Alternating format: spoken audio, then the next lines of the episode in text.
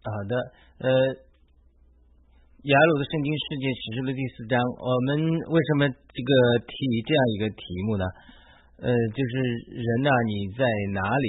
呃，因为我们读圣经读的也是局部的，呃，认识是局部的，分享的也是局部的。那保罗说到，呃，先知的认识是局部的，那么我们呃，这个先知预言是局部的，我们。先知预言的局部的，我们说的也是呃，知道分享的也是局部的。那这个虽然是讲的先知的预言，但是其实读经解经也是这样的。我们都是呃认识的是局部的局部的内容，所以我们只能说我分享我一下我的感受啊，然后这些感受呃完全是呃自己觉得是啊一些感动吧，分享出来看看能不能对大家有一些启发。如果有不对的地方也请包涵。启示录第四章。人呐，你在哪里？启示录第四章记载了天开启之后，约翰看见了天上的异象。我之前提到过了，对吧？主的七个教会的书信，其实是七个教会不同阶段的对付，帮助教会属灵上不断成熟，就好像打游戏通关一样。他给你七个教会写了七封信，然后提出七个教会各样的问题，代表了教会整体上属灵成长需要的对付的问题。当然，你应用到个人身上也可以。如果你把主耶稣对七个教会讲那些七种呃七个教会各方面的问题都对付了，那你自然你属灵生命就成熟了嘛，对吧？所以呃，当我们经历了这七个阶段对付，特别是对付了主揭示给我们七个方面的属灵问题之后，无论是个人或者教会集体，都能自然进到启示录四章的经历。这是我过去一直在讲，就是你署名的天可以开启，你不仅能看见神的宝座和坐在宝座上的神。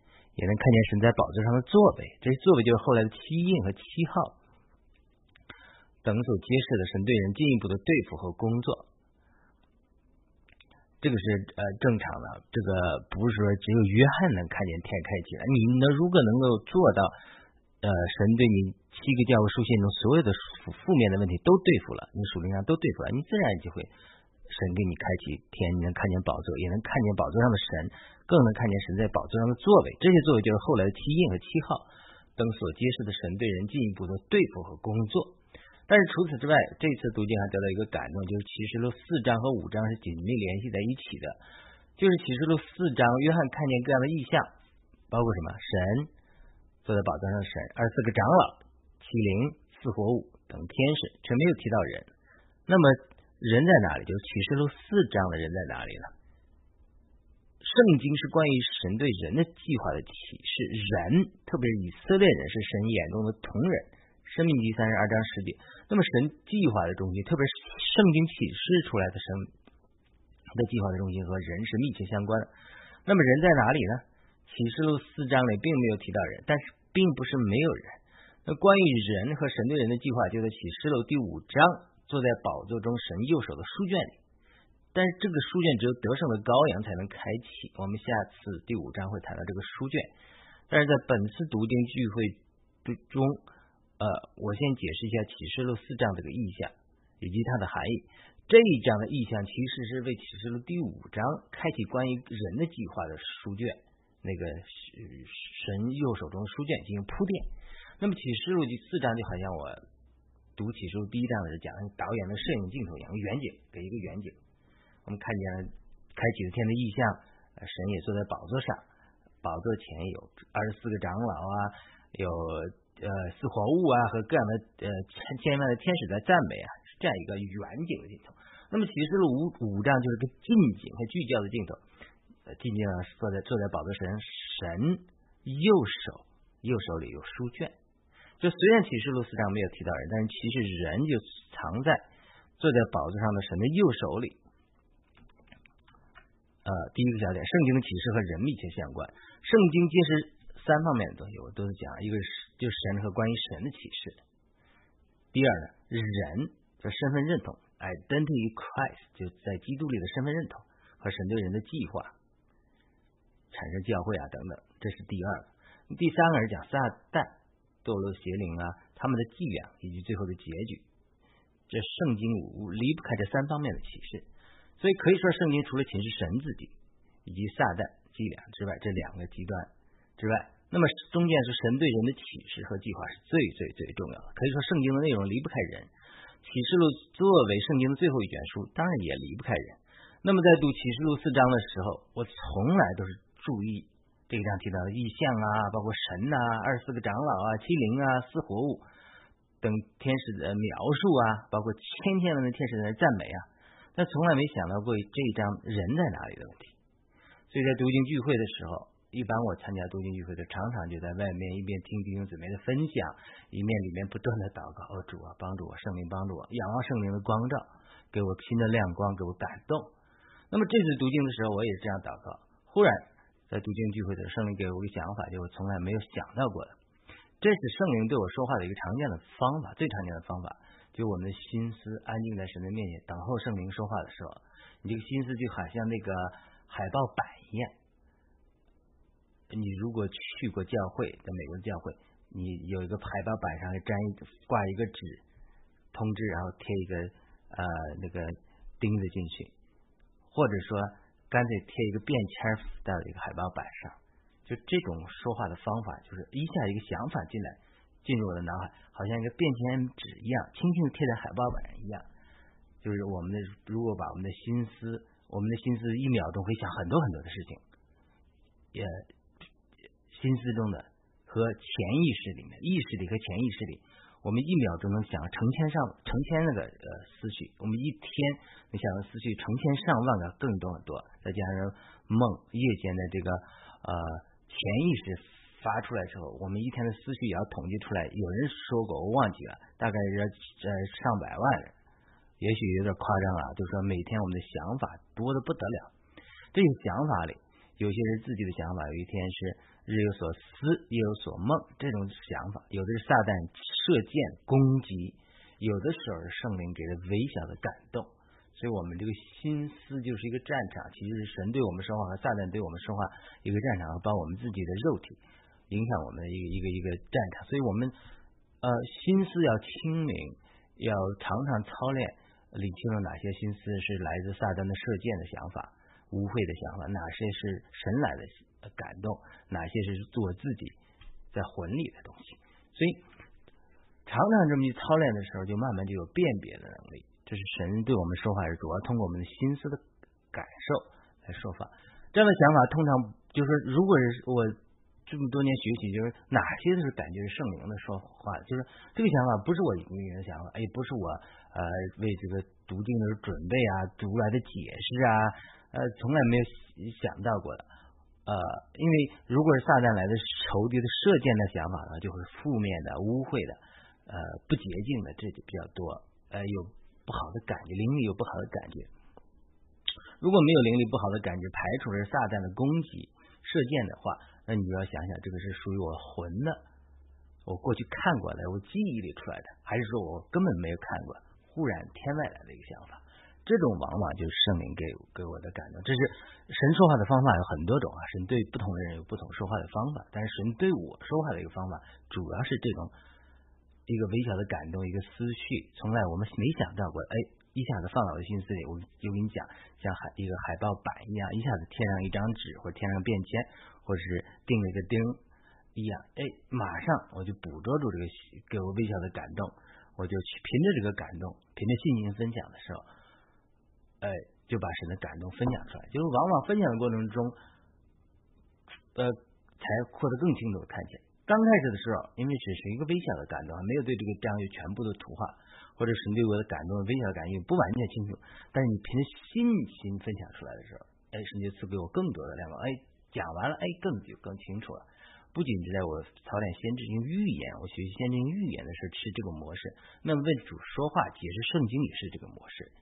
我们解释圣经可以说通过我知识上学习的这个人怎么讲，那个人怎么讲来讲，那也可以说，呃，基于这个基础上再升华一步，就是说神给了我哪个感动，所以我今我每次读经分享的就是我的感动，但是有的时候我的感动，呃，我是不是判断错误？不是从神来的，是从心思来的，或者从甚至撒旦欺骗来的，对吧？我们这个呃，也不要把自己说的太满了，嗯。好的，这是我讲的就是神给我感动这个方法。那我呃，在讲这个感动我一点点来讲。第一，第另外一小点，我们能看见神吗？启示录四章的意象，自然是首先是天的开启，以及约翰看见宝座上的神，对吧？我讲了圣经中三个三个呃讲三件事情：神、人、撒旦，对吧？那么神自然是圣经中启示的主角，这个不用多谈。约翰曾经说，从来没有人看见神，只有父怀里的独生子将他表明出来。这约翰福音一章十八节，保罗也说过。神是任人未曾看见的，也是不能看见的。提摩太前书六章十六节，而且摩西也只能看见神的背，不能看见他的面，因为人见他的面不能存活。这是出埃及记三十三章二十三节。但是也有圣经经文说到，呃，人可以面对面见到神，包括耶和华说他面对面对摩西说话。这是出埃及记三十三章十一节。哎，我看这个这个啊，人见他的面不能存活，这个经文是不是出埃及三十三章？我刚才忘记了标记这个。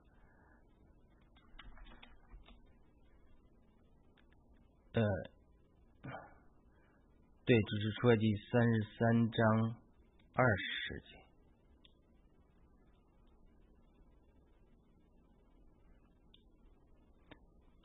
那我们一会儿再看这个吧。嗯，出来第三十三章二十节。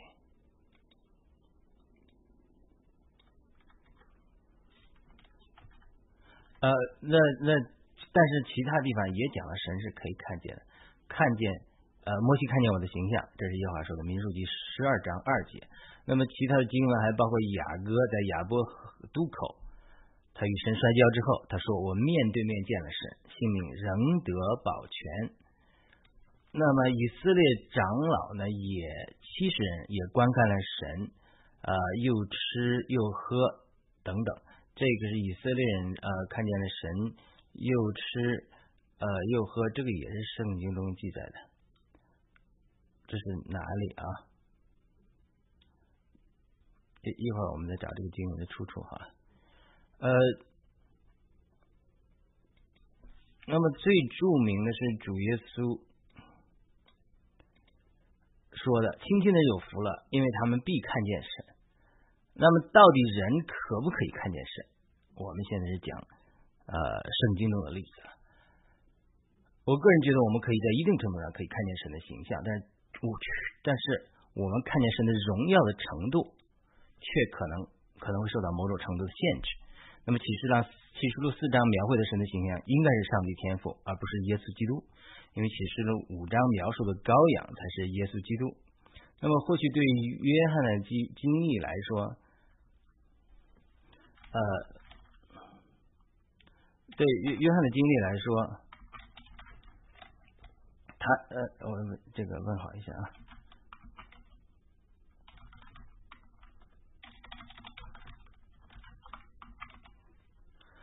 对于呃约翰的经历来说，神对他的显现的认识，他对神显现的认识也是渐进的，因为这个是连网上有很多的辩论，到底是我们人可不可以看见神？一部分经文说人看不见神，另一部分说人可以面对面看见神。那圣经的真理是不断发展的，并不是一成不变的。虽然神的原则和性情是不变的，但是神的启示却是渐进的。我个人觉得，约翰在晚年的时候对神显现的认识和经历。比他写作《约翰福音》的时候更进一步了。我们来看约翰在启示录四章对神显现的描述。启示录四章三节说：“那位坐着的显出来的样子，好像碧玉和红宝石，又有红围着宝座，显出来的样子好像呃绿绿绿宝石，像好像什么？好像绿宝石。这是约翰对神的显现、天赋的显现的描述，上帝的描述。”这里并没有描述神的面，脸上长什么胡子是什么，没有像，而是他显现出的样子，呃，好像碧玉红红宝石，又红围着宝座，所以可以说，约翰在一定程度上看见了神的显现。好，这是约翰的经历啊。有人说，约翰写作约翰书信的时候，他这么讲，说没呃没有人见过神，只有神怀里的独生子把他启示出来。但是他的晚年的时候，哎，他也看见上帝的显现。虽然他不是那么清楚，对不对？但是我们知道以赛亚也有描绘上帝显现的样子。那自从二零，我讲一些个人的经历啊，再说个人经历完全是啊呃从一个属灵经历上来参考，不不会成为教条啊，因为每个人的经历是不同的。自从二零一五年神开始赐给我异梦以来，我多次经历主耶稣和圣灵的显现，多次在灵里见到主耶稣，甚至看着耶稣的容脸，我也十分渴慕天赋的显现，上帝天赋的显现，特别是羡慕。台湾的一个先知叫赖王秀兰姊妹，和美国的一个姊先知姊妹叫 Anna Rountree，在他们的书中描述的天赋对他们显现的经历，我常常为此祷告，但是我迄今为止还没有得到他们那样高深的经历，就几几次模糊的呃看见天赋的显现。一次，我的灵被提到天堂与主短暂寒暄之后，圣灵带我进入一个门内，圣灵告诉我，天赋常常在这里乘坐一个交通工具走过。我立刻看到一缕青烟，圣灵告诉我这是天赋飞速飞过的痕迹。你看，这这是完全是先知性的经历啊，呃，异梦的经历，呃，灵里的经历。圣经诗篇十八篇十节记载，他乘坐基路伯飞行，他驾驭风的翅膀快飞。你看我这个经历，就是说我们企图找一些圣经来解释。首先。呃，神是可以乘坐基路伯风行飞行的，可以驾驭风的翅膀快飞的。那么以赛亚书六十六章十五节也记载，耶和华必在火中降临，他的车辇像旋风。天赋虽然无处不在，但是他在天堂却有各样的坐骑和交通工具。这是近代以来有先知性恩赐的很多天堂见证的书籍里有很多很多的描绘。我读过很多这样的东西，有很多的描绘。所以很多人。因为我们读启示录，它必须要有先知性的恩赐。你看到天堂里的情景，你来解释，跟你从来没有过在先知意象里看到天堂的情景的时候，你光在脑子里想去猜解释出来的，完全是不一样的。这就是我们为什么关我，这是为什么我关注呃近几十年来很多人天堂见证，以及我自己的天堂的见证的经历，对我理解启示录是有帮助的。当然，这都是主观的。很多人把约翰在启示录四章对天赋的描绘固化为为唯一的模式，以为天赋上帝的屁股上沾了胶水一样，只能坐在一动不动接受大家敬敬拜，然后所有的人就只能在哈利路亚哈利路亚哈利路亚赞美神二十四小时不动不干别的了。这是一个错误的观念。我们人到天堂之后有很多活动，彼此的访问信徒。到大卫那去玩，到亚伯拉罕那去玩，或去访问你的亲人等等的事多的是。那天父上帝在天堂上也是不是坐在那里一动不动，他也是到处走走看看的。他也常常访问地上，包括他曾经警告以色列人要把粪便掩盖在营外，免得他在他常在他们的营中行走的时候看见不洁就离开。这《生命记》二十三章十四节记载的。那么以弗所书四章六节记载。天赋上帝是万人之福，超越万有之上，贯通万有，又在万有之中。其实，上帝天赋对我们的次显访问的次数、显现的次数，远远超过我们的想象。只不过，我们不一定有那个属灵的眼睛的开启，感知到他暗中的显现。因为神是自隐的神，他其实常常访问我们，他知道我的我们，他访问以色列的营，但不是每个人都能看见。所以在刚才提到那个异梦里，就是说。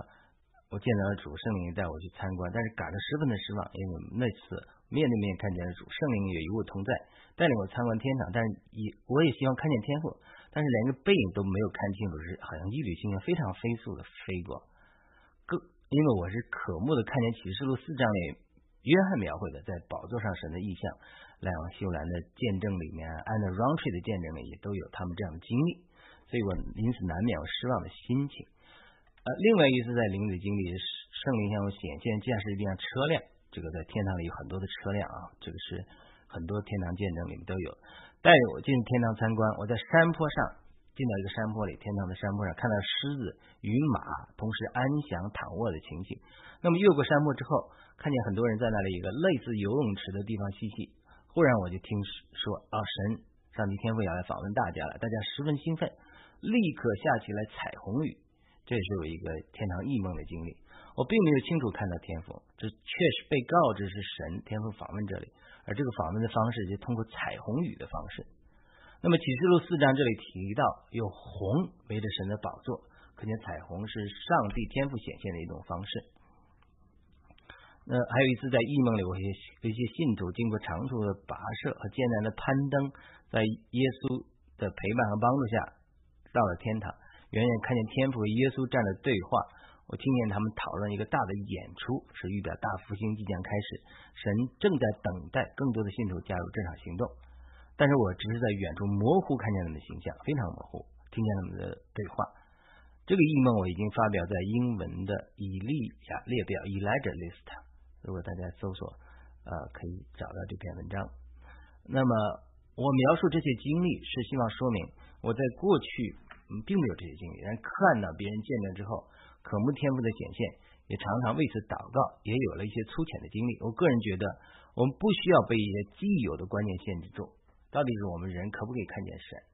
特别是上帝天赋，看见主耶稣肯定是看见了，因为主耶稣在地上活着的时候，很多人都看见了他，对吧？那么，就是上帝天赋是否向人显现，它其实取决于天赋自己的决定，并不取决于我们的神学理论。记住，主耶稣说过。有了我的诫命有遵守的，这人就是爱我的，爱我的必蒙我父爱他，我也要爱他，并要亲自向他显现。约翰福音十四章二十一节。虽然这里说到的是耶稣的显现，但是却揭示了一个原则，就是我们对神的爱和渴慕是神对我们显现的一个前提。当然，不要忘记主耶稣的确说过，清心的人有福了，因为他们必看见神。他这里只讲的是上帝天赋，因为什么？因为主耶稣当时跟那些。面对面看见他是讲的，所以说你清心的有福了，因为他们必看见神。所以我回到我第一段关于启示录第四章描绘的天赋显现的这个画面，呃，我们谈到我们到底可不可以看见神？啊，无论是在一蒙异象里，在灵里，肯定不是在肉身中了。呃，我觉得我们不需要辩论我们是否看见神的问题，而是聚焦于我们对神的爱和我们对神的清心。至少我是这样操练的。当我听到别人见证，比如 Anna Runtry 啊，呃，他在这个 Heaven is Open 天堂开了这本书中，以及呃台湾的赖王秀兰姊妹在他的七八本书中讲到一些天堂经历的时候，天赋的显现的时候，我的态度不是定罪和批判，而是由衷发出内心的祷告：神啊，让我成为一样像他们清新的人，能看见你的显现。就是我们这样祷告之后，其他事情交给神，因为我们追求的不是神的显现而已，而是我们成为这样清新的人，不能本末倒置。我们如果是清新的人，神的主的话是没有错的，清新的人必得见神，然后自然神会让我们在一定程度上看见他。你的远远的看见他，或者说呃模糊的形象，或者像启示录四章讲到呃。约翰看见了，他显出来像红宝石、绿宝石，像这样的情景，红又红围绕他。不管怎么样，你多大程度上看见神的显现，我认为一定程度上，我们清心的人是可以遇见神的。呃，所以呢，对于这是对于呃我们解经的比较深的。那对于出信的朋友也是这样。你要说呃经历上，你只要清心、真心寻求神，神会向你显现的。好的，我们接接下来讨论另外一段。好了，天使是服役的灵。那么在启示录十九章记载，约翰看见一个天使要敬拜，却被阻止。天使告诉他说：“你要敬拜神，因为天使和你们，就是约翰这些持守耶稣见证的弟兄是同作奴仆的。”那么保罗在书信中也批评教会敬拜天使的教导，是哥罗西书二章十八节，希伯来书一章十四节更是明确的说道：“天使岂不都是服役的灵，奉差遣？”为那些将要承受的救人的人效力吗？这是希伯来书。保有人说希伯来书作者是保罗了，这个是有争议。保罗也说到，岂不知我们要审判天使吗？审判天使吗？林前六章三节。嗯，这样的话，我们来看约翰对宝座前二十四个长老和各样天使，包括四活物的描述。我们一般同一般人都同意四活物是天使的一种。以西结一章对四活物详细的描述，以西结四章对基路伯的描述也和以西结一章对四活物的描述有些雷同。启示录四章的描述四活物也是类似，多个翅膀啊，翅膀像轮子啊，四个脸啊，好像狮子、牛、鹰、人和鹰啊，所以它可见四活物就是基路伯或者基路伯的一种，是神造的天使。那么宝座周围二十四个宝座上面坐着二十四个长老到底是谁呢？有人解释说，这是雅各的十二个儿子和新约教会的十二使徒，这叫二十四个人。我个人觉得这个说法不可靠，这只是约翰描述他看见天堂的意象，对不对？那好了，他是十二使徒之一，他在地上活着，他在地上的时候，呃，难道他同时又在天上担任二十四个长老之一吗？我个人认为这无法解释得通。我个人倾向于另外一种解释，就是这二十四个长老或许是神另外的创造物。我说他们是创造物，不是说天使，因为我不确定他们是不是天使。但是在神的创造里，还有很多的奥秘的创造是超越我们目前所能理解的，甚至圣经中记载的。比如圣经提到麦基喜德无父无母无始无终无族谱，希伯来书七章三节，但是他却有肉身，担任撒冷王和至高神的祭司。耶稣基督也是照着麦基喜德等次做大祭司，所以呢，我可以说麦基喜德不是天使，因为天使没有肉身。一般来讲，嗯。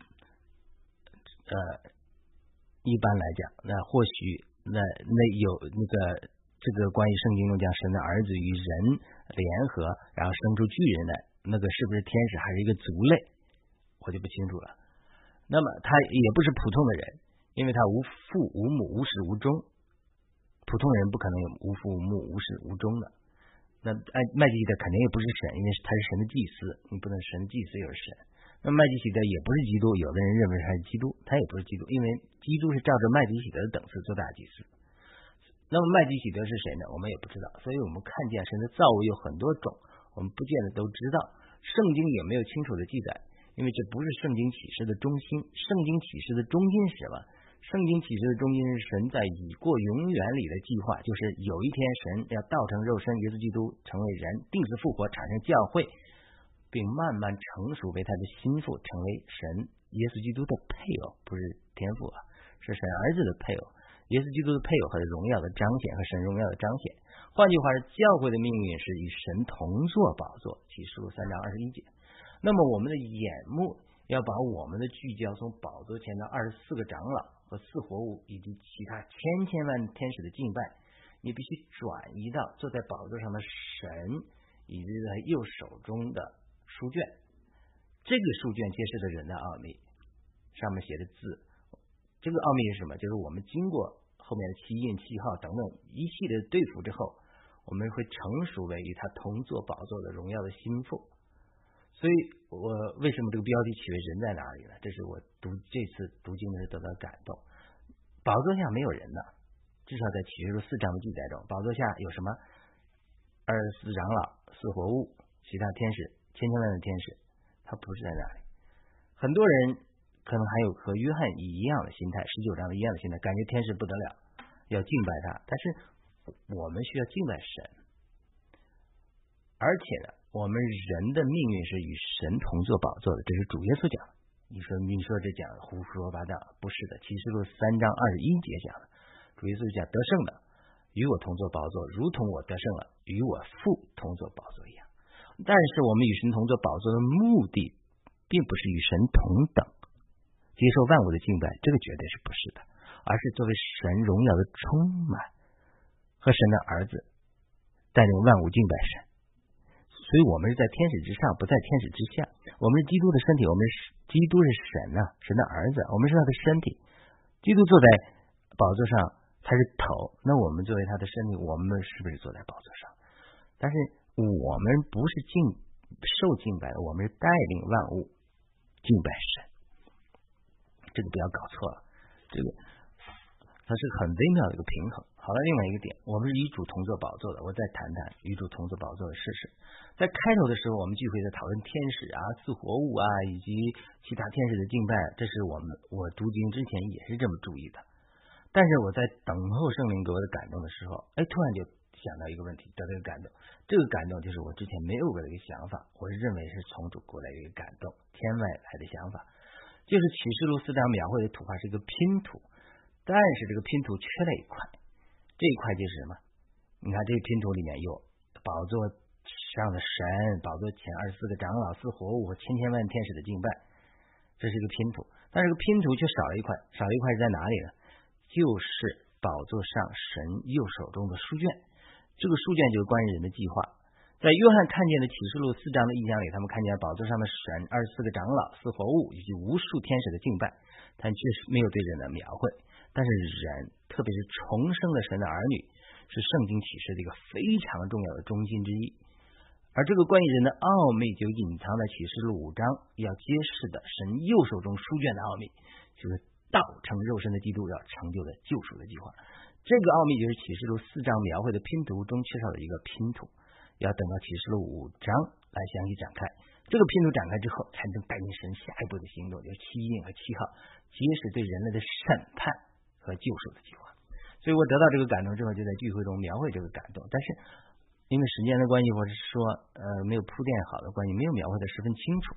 因为什么呢？因为我们必须首先帮助听众介绍什么是神在万事中隐藏的计划。这个计划就是神对教会的奥秘。因为你要熟悉以弗所书。以弗所书一章九节提到神的奥秘，就是在神有个永远的计划，但是藏起来了。他时期满足的时候，就将万有在基督里归于一个元首之下。这是以以弗所一章十节。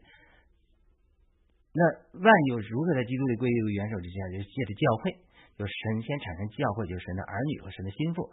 神的教会就是神在基督里首先归于这个元首，然后当教会作为出熟的果子归于神之后。万物才万物才会在基督里归于神，而且教会是他的身体，在万有中充满万有者的丰满。这是以弗所说一章二十二节的二十三节讲。所以保罗感叹说：“就万有因着撒旦堕落被捆绑，他就渴慕神的种子，就是我们显现出来，好让万物能从败坏的奴役中得着释放，得向神儿女之荣耀的自由。”所以罗马书八章十九至二十一节，这个罗马书这段你也熟悉，就是说整个。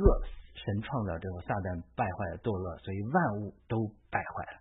那么神怎么样恢复撒旦败背叛之后带来一个败坏呢？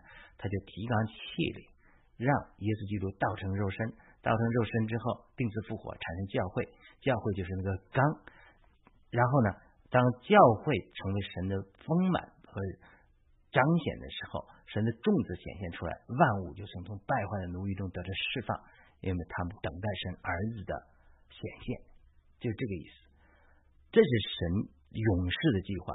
这个一句话讲不清楚，这叫神的经纶。在地方教会里讲了很多关于这个计划，就整个圣经的核心就是这个：，就神道成肉身之后，要产生教会，教会要成为神的肢体、身体、心腹，被他充满，然后呢，向万有执政的、掌权的、地上的、地底下的邪灵，彰显出神。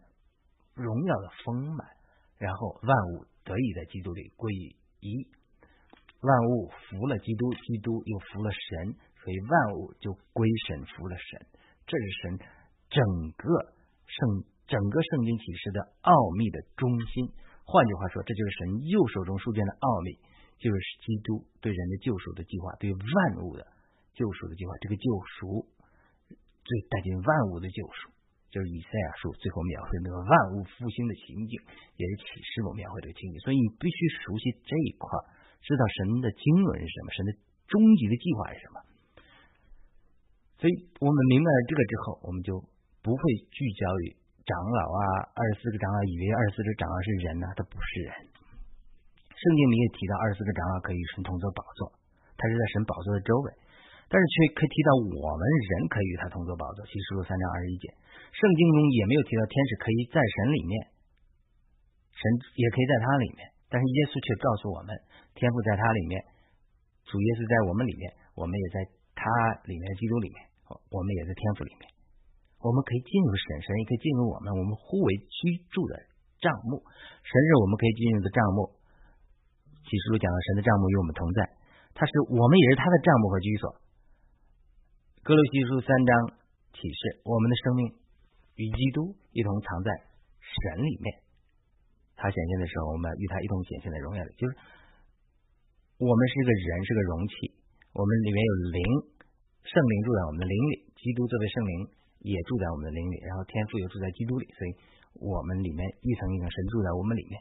那反过来呢，我们呢是藏在基督里，基督又藏在神里面，我们都在神里面，所以我们是可以进入神的，神可以进入我们的。圣经中的确提到，撒旦在堕落之前是受造、遮掩约柜的基路伯，是配搭各样宝石，并可以在神圣山中的宝石中往来。这是以西结书二十八章十三至十四节。但是圣经从来没有提过任何天使可以和我们人一样获得神的生命，成为耶稣基督的复制和心腹，成为耶稣基督的众弟兄和神的儿女。我们可以成为神的儿子，天使不可以的，我们高于天使。所以撒旦十分嫉妒人，因此散播谎言，历代以来迷惑我们的心思，让我们不能认识我们在基督里的身份认同，多么的宝贵！就是他把你忽悠了，你觉得人没有价值。好了，结论，我们的定命是成为神的儿女。那么古教父圣徒亚他那修，Athanasius。of Alexandra 亚历山大的亚他那修就说到，人成为神成为人是要人最终成为神。那我在德州地方教会更进一步教导，神成为人是要在生命和性情上成为神，而不是在神格上。换句话说，进一步解释亚他那修的话，就是人是神的儿女，有神的生命，有神与神同坐宝座，彰显神的荣耀。但是不是要获得神一样敬拜，而是要带领万物敬拜神。这就好不比儿女有父亲的生命，但并没有父亲的位格一样。这样的教导被很多基督徒认为是异端，其实不是异端，而是非常高深的真理。只不过很多人的心思被撒旦欺骗的太厉害，不能接受这个真理而已。记住，我们看启示录四章的意象的时候，我们要认识到，人不在二十四个长老的宝座上，也不在四活物那里，也不在千千万的天使那里，那都是在宝座之下。不要被宝座前的二十四个长老、四活物和千千万万天使的敬拜的景象所迷惑，而是眼睛应该像这个聚焦一样，咵看到宝座上的神和他神右手中的书卷。人的位置是在神的宝座之中，与神同坐宝座的。我不再说，不是人能替代神，而是人可以进入神，彰显神，与他同坐宝座。所以，关于人的奥秘是坐在宝座中神的右手中的书卷里的。我们在他的手中，我们在他手中。这这是这一章描绘的拼图中缺少的一块，为要进一步的启示录五章描绘出来。我说的人的位置是和神同的宝座，并不是说人家和要神得的敬拜，你成为上帝不是，也不是说人的屁股被浇水站在神的宝座上不能动了，不是。它是一个属灵的事实，就是神是一个账目，人可以进入的，得胜的与主同坐宝座，如同主得胜了与父同坐宝座一样。这是真理的一面，但是真理的另外一面就是属灵的经历。很多人还没有得救，还是污秽的，还在外院子的，连圣所还没有到。你要经过一个过程，就是外院子、圣所、至圣所不断进前到神面前的一个过程。这是以弗所书二章十八节讲了我们犹太人两下除去的。仇恨在基督里借着一个灵的交通，不断进前到父神的面前。这是以弗所是二章十八节，我们可以进前到父神的面前。希伯来说，借着耶稣基督血，坦然无惧的来到神的面前，为要令那蒙怜悯得恩典做应时的帮助。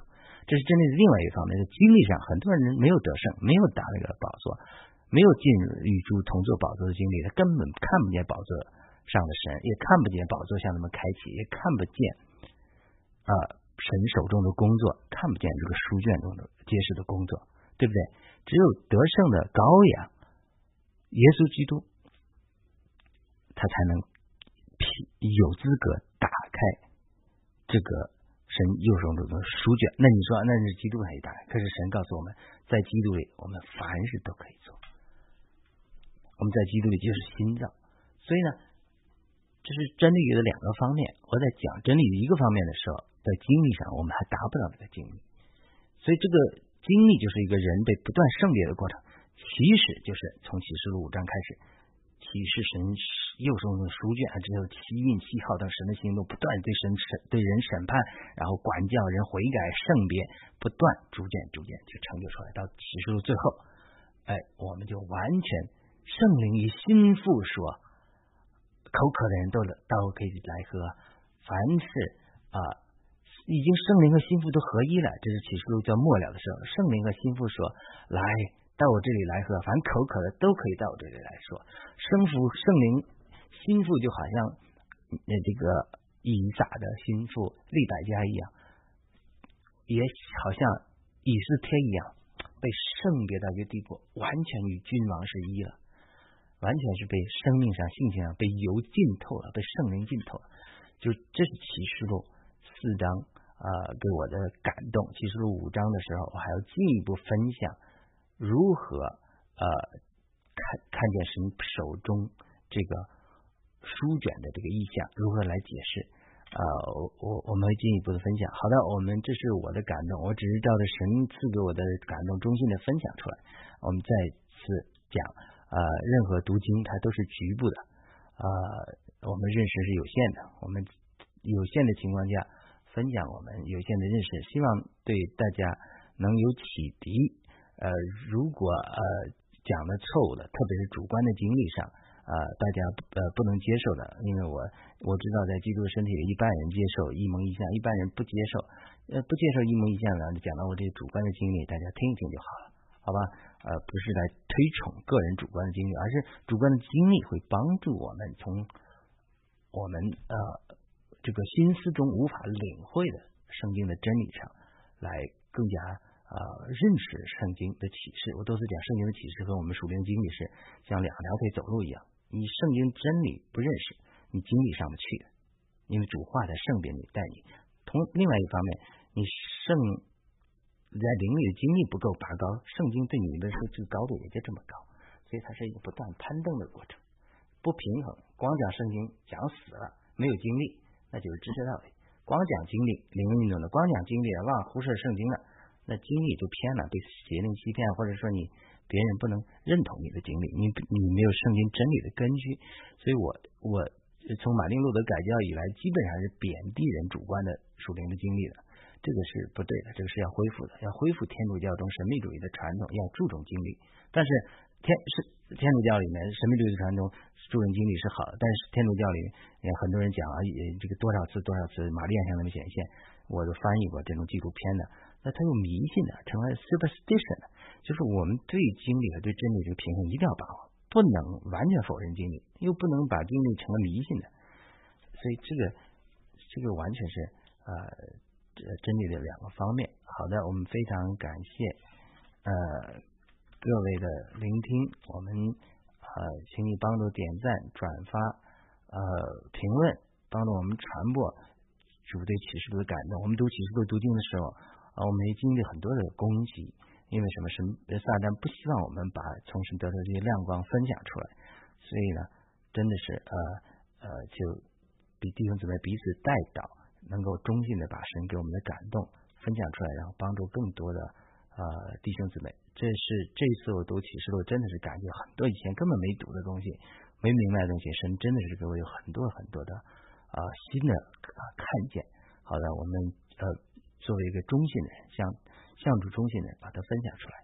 好的，我们就停在这里，下次再会。我们愿我们祷告，神祝福每一个聆听的弟兄姊妹，赐给他们智慧和启示的灵，丰丰丰丰满满的，让认识神在基督里的经纶是何等的伟大。就是我们要成为他的心腹，彰显他所有的荣耀。阿门。感谢赞美主。